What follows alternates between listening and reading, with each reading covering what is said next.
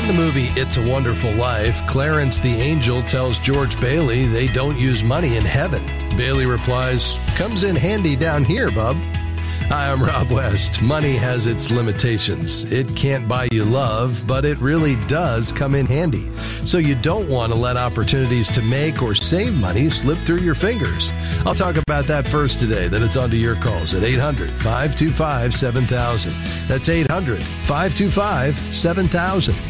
This is MoneyWise Live, biblical wisdom for your financial journey.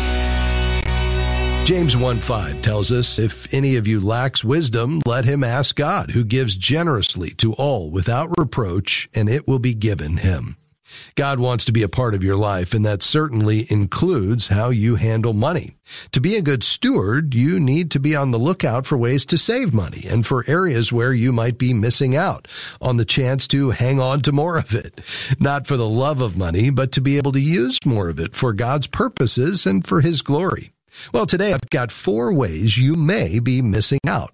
The first is not contributing enough to your 401k to get the maximum matching contribution if your employer offers one.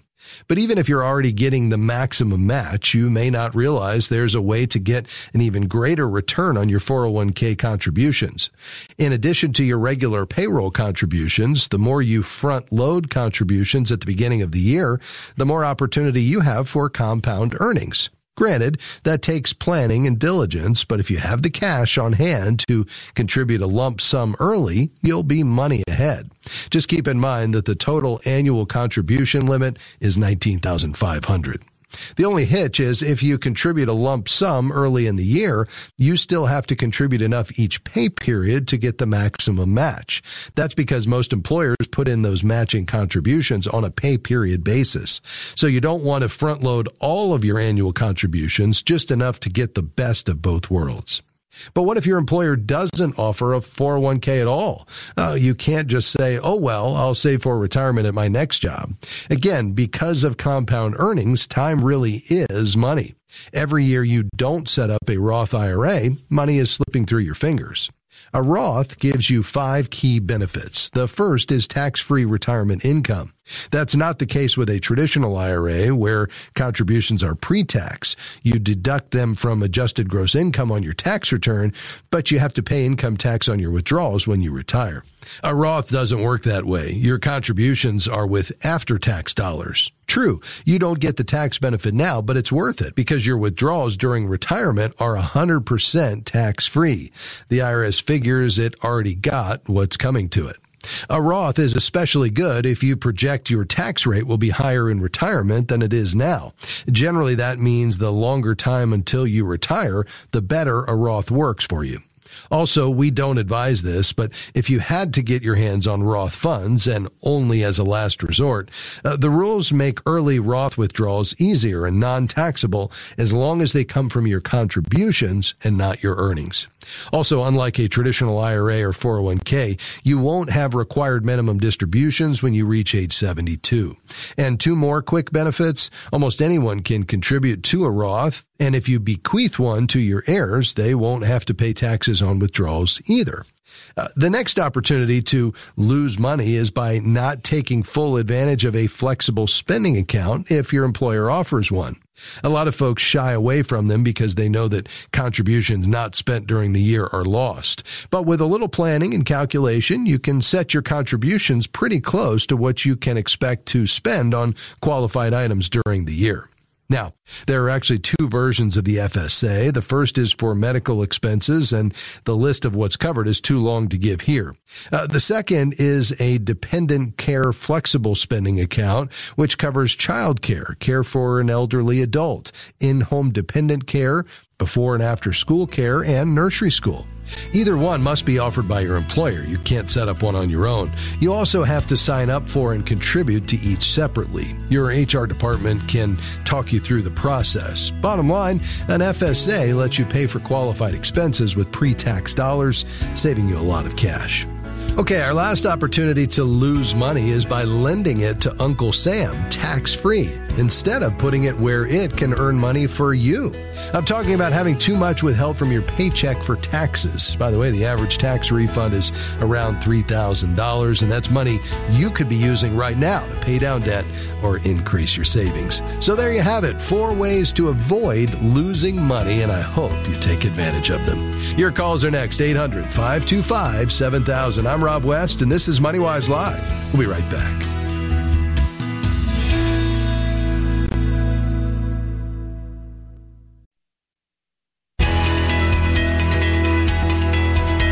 Thanks for joining us today on MoneyWise Live. In just a moment, we'll be taking your calls and questions on anything financial. Here's the number 800 525 7000. We've got lines open. We'd love to hear from you. Tell us what's on your mind. Invite us into your story, and let's see if we can apply God's word to your financial decisions and choices and help you move forward with confidence. We started out today by talking about money mistakes, four ways you can lose money. And boy, we've all been there, haven't we? Uh, we asked a question like that on Facebook today. What have you learned from your money mistakes? And we got a host of responses. Ed learned it takes a long time to recover. And isn't that true? We can get into a money mess quickly, but getting out is hard work and it can take a long time. Uh, Sandy said, I learned that I didn't need it anyway. And so often buyer's remorse sets in after a purchase, especially when the new one, the shinier one is just around the corner. In fact, uh, being that that today was an Apple launch event day. If you're a techie person, you know what I'm talking about. What was in your hand instantly became outdated, and you probably felt like you needed to upgrade. Try to fight that urge. Uh, Jeannie said, learn financial literacy at a young age, and that's really important. And Jennifer was sharing some of her woes from being a landlord. She's decided that's not for her, and I can certainly understand if you've had some bad experiences. Here's the good news. As believers, we can put all of that right at the foot of the cross. God will redeem our mistakes if we turn it over to Him. The good news is He's given us His Word, which has all the principles and practical ideas we need about uh, managing God's money faithfully and effectively. Uh, that's what we're going to try to do today is help you do just that. Here's the line, uh, excuse me, the number to call. Lines are open 800 525 7000. That's 800 525 7000. We're going to begin today in Richmond, Virginia. Della, thank you for calling. How can I help? Um, I purchased a car uh, three years ago mm-hmm. and um, the warranty is almost up on it. So I have these uh, people calling to uh, for insurance on the car. Uh, it's either 48 uh, months or either 60 months, and the uh, amount is $3,685 if you pay cash, or yeah. either $179.90. My question is, is that good, or should I put this money aside and have this money uh, available whenever something happens to the car? Yes, ma'am. Well, it's a great question, one that a lot of people ponder. And, you know, here's what I would tell you. When you look at consumer reports and their data, it would suggest that it is not in your best interest on the average to buy an extended car warranty.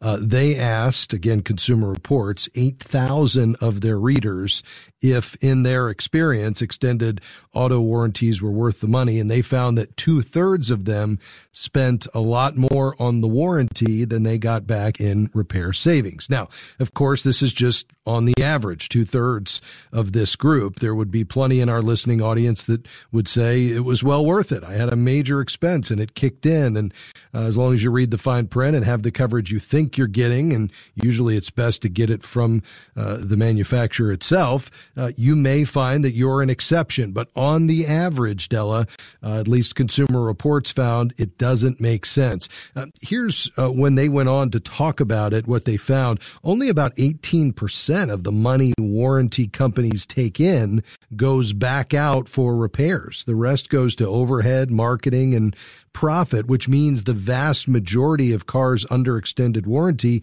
don't break down often enough to make buying a plan like this anywhere near cost effective, again, for the average uh, consumer. Uh, so if you were to take the money you'd use to buy that warranty and instead put it in your emergency fund on the average, you'd probably be way ahead. And if you find that your emergency fund can't uh, keep up with your car repairs, well, at that point, it's probably time to consider getting another car. So uh, that's at least uh, the counsel I would offer to you today. Does that make sense? Makes a lot of sense to me. Okay, very good. we appreciate you listening, Dell, and calling in today. May the Lord bless you. Uh, 800 525 7000 is the number to call. We've got some lines open on to Chicago, Illinois, WMBI. Hi, Lincoln. How can I help you? Hello, Rob. I um, have a fistful of United States savings bonds, and I just wanted to know uh, whether or not they pay interest after 30 years and how to uh, cash them in without creating a real big tax consequence. Yes. Uh, well, uh, it's a great question. Um, and interest on the uh, double E bonds, if that's what you have, um, is paid monthly and paid when you, or it accumulates monthly uh, and paid when you cash in the bond. Uh, so you would probably want to look at how it was issued. Is this uh, a paper bond or electronic? It's paper bond. Paper bond. Okay. Uh, so you could go into your local bank and inquire as to uh, your ability to uh, relinquish those, or you can convert it to an electronic bond. The best resource, Lincoln, for all of this information, including the value of those bonds, is treasurydirect.gov. That's treasurydirect.gov, uh, .gov, and uh, you can type in the uh, the bond certificate number, get all the details and information. As to the tax consequences of that, uh, probably nothing. You know, you're going to pay tax on whatever uh, the interest is, depending upon the type of bond. Uh, when you redeem that, you'll want to check with your tax preparer as to what you should factor in on that. So I would check out treasurydirect.gov for more information, and we appreciate your call today very much. Thanks for listening. 800 525 7000. Uh, let's hit an email real quick. Uh, this one comes in from John, and John is in Birmingham, Alabama. He says, How do I strike the right balance between giving and providing for my family? And uh, John, this is a great question. You know, one as believers that I think we should be thinking about. Uh, you know, often when we think about money as it relates to God's word, uh, one of the verses we quickly come to is from First Timothy Timothy, where it says you're worse than an unbeliever if you don't provide for your family. And we might think that the starting point is, in fact, provision. And I would perhaps push back on that just a little bit. Certainly, we are to provide for our families. There's no doubt about that. But if we start there, and Paul David Tripp makes this point really clearly in his new book, Redeeming Money, which, by the way, we're making available between now and the end of the year uh, when you give to MoneyWise, uh, he makes the point that provision can be an unending list of needs and wants that never allows us to move on to other things, namely generosity. Uh, Paul makes the case that the gospel message, the gospel story, is a generosity story. And so we should start there. So I would encourage you to flip the equation and say, uh, perhaps I want to start as husband and wife by praying and asking the Lord, what would you have us uh, to keep? And therefore, how much should we be giving away? And then order your finances and the provision for your family in terms of the lifestyle you're going to live on what's left after you answer the giving question. Of course, uh, you'll need to build into that some margin or savings for the future. But I, I would challenge you to perhaps take a week or two and just uh, you and your wife separately pray and ask the Lord, Lord, what would you have us to do? What lifestyle have you called us to? And then come together and talk about that and see if you can't get to a place where, as one heart and one uh, flesh, you move forward in confidence towards God's vision for your family. Uh, that's, uh, I think, as believers how we need to approach it, and it always begins on our knees. Well, we've got a lot more ahead on MoneyWise Live. Uh, calls are coming in. We'll get to more of those just after the break, but I've got a few lines open. Here's the number 800 525 7000. We'll continue to dive into your questions, whether it's saving or giving or lifestyle. Perhaps it's uh, retirement questions or how do you handle college expenses? Whatever it might be, we'd love to hear from you. Again, 800 525 7000. This is MoneyWise Live Biblical Wisdom for your financial decisions. We'll be right back.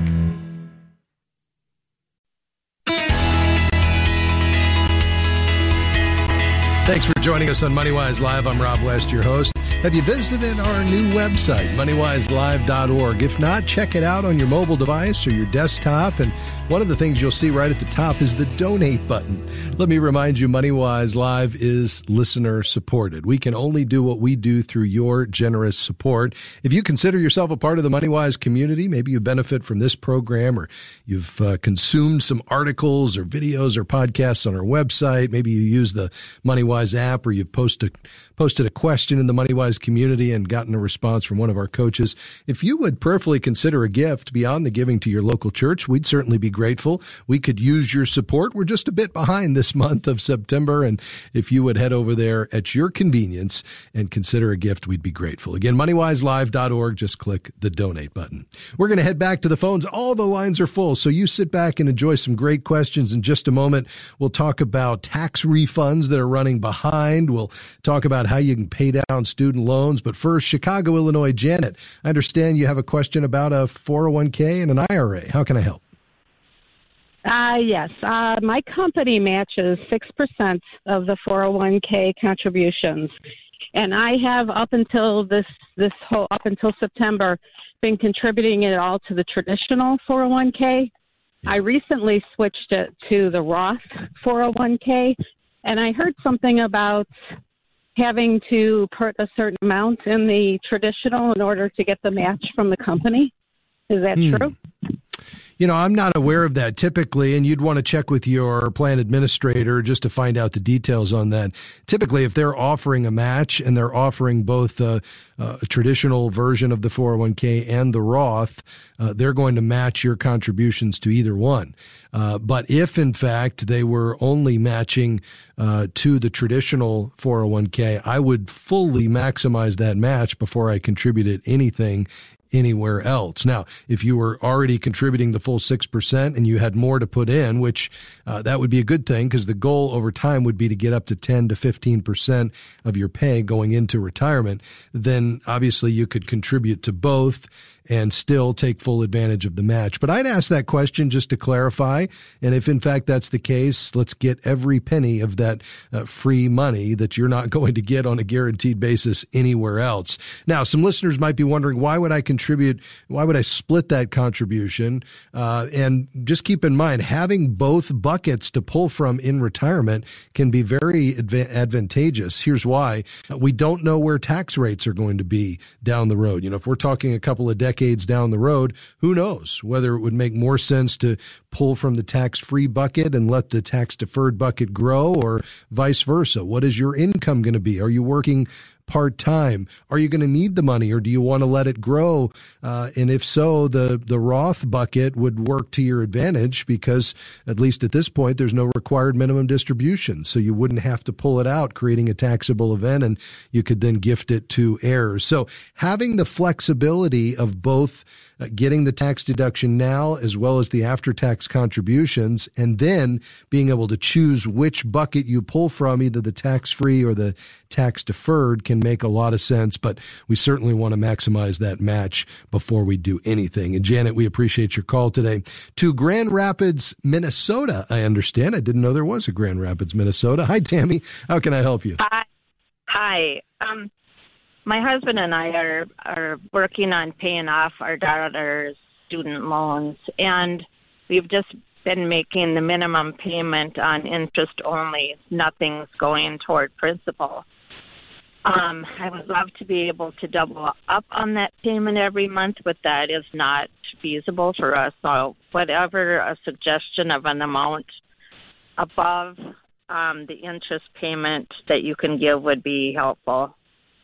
Well, yeah, I mean, I think you're hitting on the key here, which is you want as quickly as possible to make extra payments above and beyond that monthly interest only payment so you can in fact begin to impact the principal.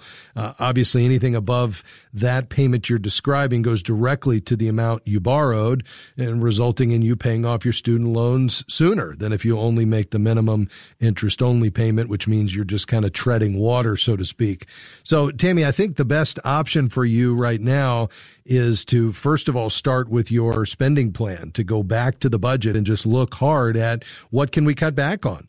Uh, what unnecessary expenses do we have? Do we need to sell an asset?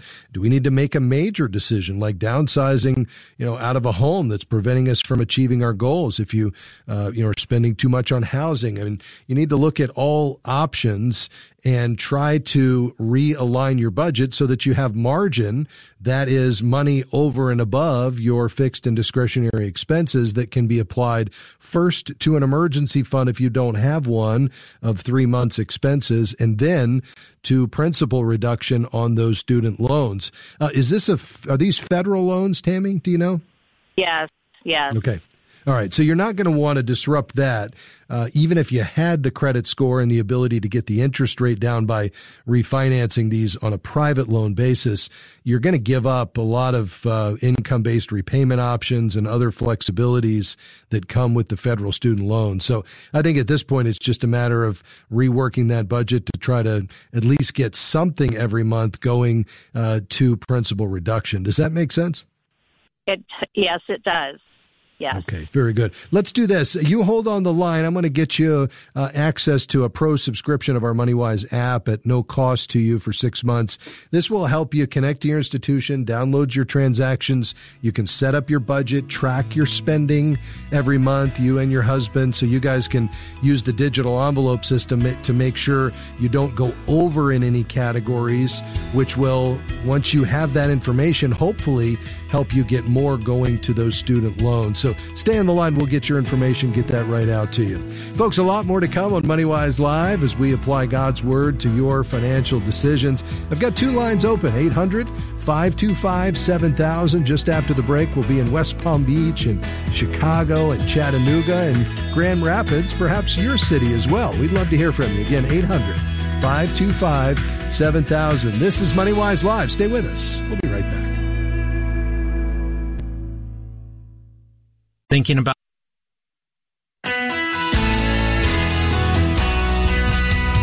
Thanks for joining us on MoneyWise Live, biblical wisdom for your financial journey. Just before the break, I was talking about the MoneyWise app. If you haven't downloaded it, we'd love for you to download it today. We've got a major update coming out next week. We're going to introduce three styles of managing money for the very first time. I've never seen it in an app. We've had our tried and true digital envelope system, which is the most, I think, advanced way to handle your money because you're always in sync with your uh, checking and savings balances, uh, knowing exactly what's in each envelope so you can stay on top of your spending plan. But for some folks, that's more than they're looking for. So we're going to introduce two other money management styles in the app, a plan and track where you create create a monthly plan and track against it and it resets every month or just a track only option for some folks who are just getting started and saying, you know what? I just want to see where my money's going. I don't want to put it into envelopes and keep everything in sync. I just want to see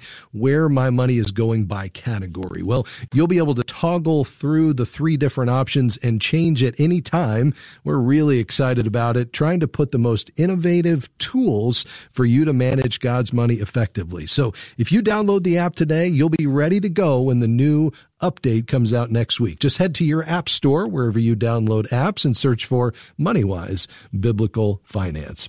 All right, let's go back to the phones. Grand Rapids, Michigan this time. Hi, Emma. How can I help? Hi, I am calling um, because I filed my own taxes this year. And I don't think I should have done that because I have not received a tax return. Um, and everything that I read had said that they were going to take a lot longer this year because of yes. COVID, but I think That's this right. has been like too long. Um, so yes. I'm just well, curious. Like, I don't really know exactly what I should do about that. And um, how Yes. to figure that out. Well, it's likely that it's just delayed. I mean, a couple of the reasons an in- income tax refund might be delayed would be if your return has errors or it's incomplete. But what's likely going on is you're just caught up in the backlog that the IRS is experiencing. At the start of September, the IRS announced it still had eight and a half million unprocessed individual returns. Um, and normally refunds take about 21 days to process, but they say the delays now could be uh, about 120 days. So a couple of extra months once they get to it. Uh, you know, they've been busy not only with the backlog due to limited staffing because of COVID, but on top of that, they've had to process stimulus checks and then the ti uh, child tax credit payments and then refunds for tax overpayment on unemployment benefits. I mean, all of that has created just a significant backlog. So I think what's going to be in order here, Emma, is just probably a little more patience, recognizing this is an unusual year. Now, if you want to get more information, uh, there is a, a Where's My Refund tool that uh, will give you the status of your refund. Uh, you can go to irs.gov slash refunds. Have you tried that? I have tried that. Um, I can't remember exactly what it told me, but it was Okay. like there was no status that it gave me. Okay. All right. Very good. Well, uh, I would uh, I would just continue to be patient, at least for the time being.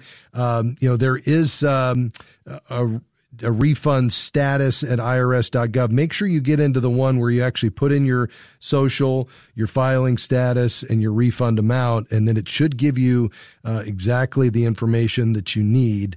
Uh, don't just read an article. There's actually a tool there. Now, if you use that and it, it just still came in incomplete, then um, there's not a whole lot you can do at this point. Uh, you could also call. Uh, now, the wait times have been extremely long lately, but the number is 800 829 1040. That's 800 829 1040. I hope you see that sooner rather than later, Emma, and I'm sorry to hear that it's taking so long.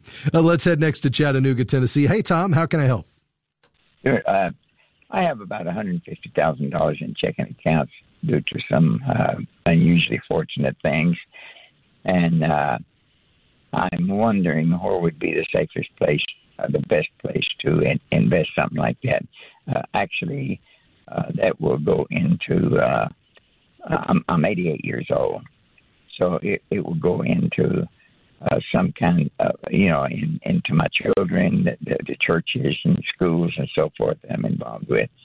But I was wondering if there's a, a some way, a good way, maybe even a faith-based uh, program that uh, I could invest that in. Yes. Well, I, I love the way you're thinking here, Tom, because you obviously don't need this money. God's blessed you with it. You want to be a good steward of it, and uh, you want to be able to get it into the hands of heirs and ministries down the road. couple of thoughts. Uh, number one would be I'd want to make sure, in addition to this, you have an emergency fund of at least six months' expenses that you can fall back on. If you don't, let's carve out that portion and keep it in a, a high yield uh, FDIC insured savings account. With whatever's left over, I would really ask a couple of questions. Number one is, yeah, do you want to take any risk with it? Given that you don't need it, you want it to grow and you want to pass it on, I think you could look at this as money that you don't want to be unnecessarily risky with. But if you want to have the ability for it to grow beyond a very small guaranteed rate, like on a CD or a savings account, you're going to have to have some risk, but you could still temper that to uh, your own risk tolerance goals and objectives. Um, I would secondly look at what giving might you want to do now. You know, if this is money that uh, is beyond what you believe you'll need, or at least some portion of it, because you've established kind of a financial finish line. Uh, what about getting some of this into God's economy now as opposed to waiting and giving it down the road? Uh, that's only a question you can answer, and I would pray through that. As to how you go about investing these funds for whatever portion remains uh, that's not going to be in your emergency fund or uh, be used for immediate giving, um, I would look at uh, using an advisor, and you mentioned faith based investing, which I'm really excited about, a exciting and growing segment of the investing landscape where you can align your investments with companies that are having a kingdom impact or at the very least making a positive difference in the world and screening out companies that are misaligned with your Christian values. Uh, a certified kingdom advisor could help you with that. You would just head to our website, moneywiselive.org, click find a CKA. These are competent, experienced professionals who've met high standards in biblically wise professional financial advice. I'd interview two or three, Tom, find the one that's the good fit. And when you're there, talk about your desire to have your values aligned with your investments and they can explain to you some of the investment choices that would be faith based. But before we head to a break here, tell me your thoughts. Do you have any questions or follow up thoughts? No, I, I think that pretty well answers it. It's just moneywise.com and then uh, look for a CKA. Yeah, let me uh, correct you just one bit. It's moneywiselive.org. So dot .org, moneywiselive.org. And then you will see very clearly in a couple of different places, find a CKA. And there's some wonderful certified kingdom advisors there in the Chattanooga area. Okay? Thank you. Appreciate it. Yes, sir. May the Lord bless you. We appreciate your call today. Uh, you know, Tom's asking about faith based investing. And uh, as you think about being an owner of a company, and that's what you're doing when you're investing, you're owning companies. Now, maybe a very small percentage, but you're still an owner. Here's the question If you have the opportunity to make sure those companies you're owning uh, are aligned with your values, would you want to take advantage of that? And if so, perhaps you should check out companies like Eventide Funds, investeventide.com, or Praxis Funds, uh, or Inspire.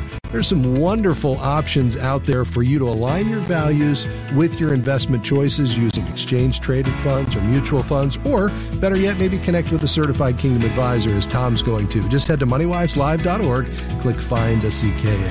Hey, much more to come still on MoneyWise Live. Don't go anywhere. We'll be right back.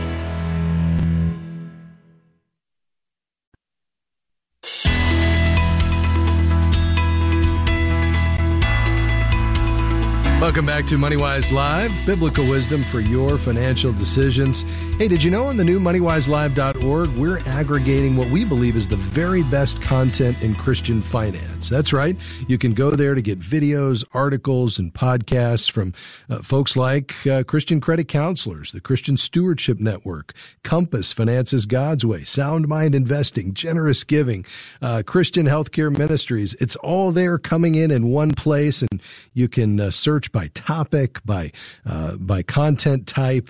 Uh, it's all there, and we'd love for you to check it out. Just head to moneywiselive.org, and uh, you can grow in your understanding of how God wants you to manage money based on biblical wisdom. Let's head back to the phones. West Palm Beach, Florida. Hi, Marie. How can I help? Hi, thanks for taking my call. I'm just looking sure. for your opinion on um, a home. Uh, we have our home. It's like 43 years old, and it's in okay shape. I mean, you could always put more money into it, but we don't really want to do that because we're thinking about purchasing a lot that's about three and a half hours away from here. And when I retire in about a year and six months, uh, build a different, a new home, and then that way everything would be brand new. We'd be in a different location with lower um, cost of living, and I'm just wondering what you think about that. Yeah, I don't have any problem with that. Uh, would you plan to stay in this home, which I understand you own free and clear, and then get a construction loan and build while you're living in your current property? Yes. Okay, yeah. So you'd probably want to look at a construction to permanent loan, which is uh, a loan that allows you to fund the construction that you're doing and then convert that to a permanent loan uh, when the home is completed. Uh, you're going to want to make sure you understand the cost of that since you don't have a mortgage payment now. Just make sure that fits into your budget. And then uh, you'd obviously be able to sell your current property and uh, use that to pay it off. The other option would be you go ahead and sell your place, you rent while you're building your property and that way you don't have to take out that large mortgage. Hopefully, you'd have all the money you need for the construction. Second thing is just make sure you get uh, a guaranteed bid not to exceed a certain amount as you work with and find your general contractor. You know, especially these days, although it's been improving, there's just some real uh, inflation going on in uh, home building right now just because of some of the raw materials and the costs have been very high, although you're talking about perhaps a year or two down the road and things should uh, normalize as the supply chains open back up. Thirdly, I think just go in with your eyes wide open. You know, there'd be a lot of folks that would say, yeah, building a home is great. There'd be more that would say, I may not ever do that again.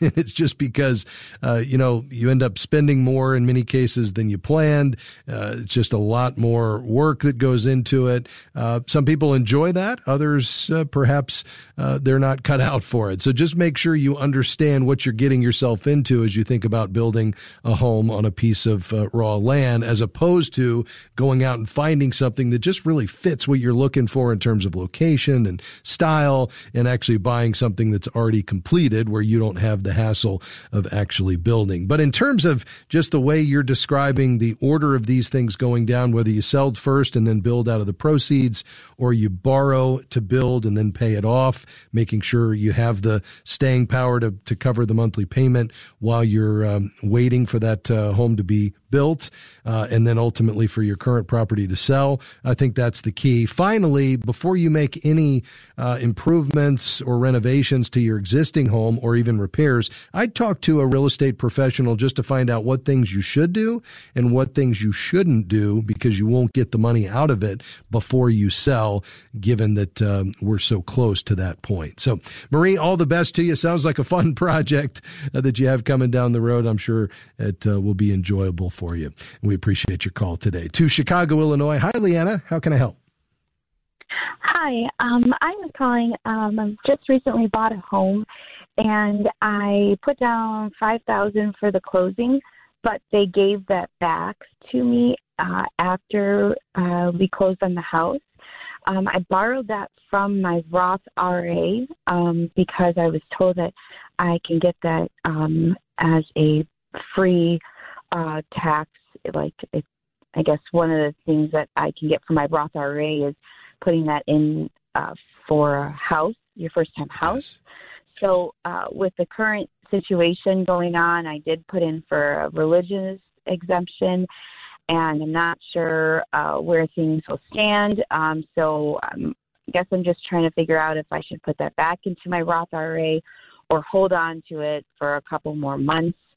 Um, to see where kind of things kind of go. Um, Yes. Well, uh, there's a couple of things going on here, and I'm going to encourage you to check with a tax preparer on your specific situation. Uh, you can uh, use up to $10,000 from a Roth earnings uh, free of both taxes and penalties for a home purchase if you meet certain requirements, and you'd need to make sure that you do, in fact, meet those. You can always pull out your direct contributions at any time. That's the money you put in, not the gains, but up to the amount you put in because you've already paid tax on that money, and now the government doesn't have to give you, uh, you know, tax-free increases as it's invested. Um, in terms of uh, your ability to put it back in um, with the some of the COVID, um, you know, CARES Act provisions it extended the amount of time you had to put money back in if you didn't need it, but it had to be taken out as a result of a COVID financial hardship. Typically, you've got to put that money back in your IRA within 60 days. And if you don't put it back within 60 days, you're not able to. So because there's so many things going on here, first time home or purchase, um, and uh, the COVID CARES Act and, you know, money that came out of a Roth that may or may not be a part of your original contribution, it would be very difficult for me to tell you precisely what your options are at this point. So I think in light of the situation, I would connect with a professional, an accountant or CPA, go over your details, and they can advise you the best way to proceed. If you have the ability to put that money back in, I do that because that's money for your retirement. It's already been taxed and it will grow tax free from here on out. And um, you don't want to miss out on that compounding. I really love Roth IRAs, but they don't do you do any good if you take the money out of them. So uh, I would check to see if you can get it back in. And uh, Leanna, we appreciate your call today. We're going to stay in Chicago. Anna is uh, there and has a question about some credit cards. How can I help you, Anna? Hi, thank you for taking my call. Uh, so Sure. I have four credit cards that need to be paid off. Uh, my question is that what would be the best strategy for me uh, to uh, ensure that my credit score um, is high or it gets higher um, in order for me to pay either the lowest or the highest uh, amount, obviously Yeah. to take the interest off as well. Well, what what I'm most concerned about is you just getting out of debt. And there's two styles of paying credit cards down. There's the snowball method that we talk about often where you pay all the minimum mandatory payments and then you take any margin or surplus you have beyond that and you apply it to the lowest balance card and put everything extra you have toward the lowest balance. The reason is, although it's not necessarily the way you save the most interest, it's going to give you the quickest win, which psychologically will help you keep going. And the best strategy for you is the one that you can finish, meaning you ultimately get completely out of debt. So that's the snowball method. The other method is called the avalanche method. It's the same idea. Pay all the mandatory minimums, except with your surplus, you go after the card with the highest interest rate. That will probably not be necessarily the one with the lowest balance. So even though you might save a few dollars in interest over the uh, long haul, uh, you may not stick with it because studies say that if you can't uh, see yourself making progress quickly, you may abandon the strategy altogether. So I'd go with the snowball method if it were me. In terms of your credit score, again, I'm not terribly concerned about that. If you really wanted to try to focus on getting your score up in the meantime, you'd want to make sure that uh, any accounts where the balance was beyond 30% of the limit. So if the limit is 10,000 and you owe 4,000, you're at 40% of the limit. That's going to pull your score down. If you can get that down to 30% and better yet 10%, that's going to raise your score. So if you wanted to focus on your credit score, you'd look at it through that light, try to get those balances below 30%. But limit your lifestyle, cut back your spending. Let's attack these credit card debt, uh, credit cards and try to get them paid off. And I'd go with that snowball method. We appreciate your call today. Uh, Sebring, Ohio. Anita, I have just about a minute left. How can I help? Hi. Thank you for taking my call. Um, I just wanted to know if it is wise to uh, take money from an IRA that's in the stock markets and pay off a home equity loan. No, I'm not a big fan of that strategy. Uh, number one, if you are, uh, is this a traditional IRA? One is a simple IRA, and I have another one that's a Roth IRA, but that Roth has a guaranteed 4% interest every year. The other one, the simple IRA, is in the stock market, and I'm concerned about the stock market. Yeah. And what is your age, Anita? Uh, I'm 68. 68. Okay, so you wouldn't have any penalties, but it would all be taxable. Um, so I, you know, I'm not a big fan of this. Um, just in terms of pulling money out of retirement accounts, you are going to create a taxable event, um, and I'd just make sure you realign your investments if you're uncomfortable uh, to make sure that you've got the right mix of investments for your risk tolerance goals and objectives. And let's try to pay off the equity loan out of free cash flow. Um, what do you have in that simple IRA? Uh, about seventy-one thousand in the simple IRA, and about seventy thousand in the other, the Roth. Okay. So- And are you uh, pulling anything out of those to cover your lifestyle, your living expenses? No, no. Okay, so this is just extra we, money. My husband has a pension, and we have Social Security, and we're okay. Okay. So if you can do it by just paying on it out of free cash flow, I do that. If you want, if you absolutely want to, then I do it over two tax years to spread out the tax liability, and then as you free up that monthly payment for the uh, home equity loan, then I would reinvest that over time so you can rebuild that. We appreciate your call today. May the Lord bless you. MoneyWise Live is a partnership between Moody Radio and MoneyWise Media. I want to say thank you to Dan, Amy, Eric, and Robert. I couldn't do it without them. Thank you for being here as well. We'll look forward to having you back tomorrow, Lord willing. We'll do it all over again. Bye bye.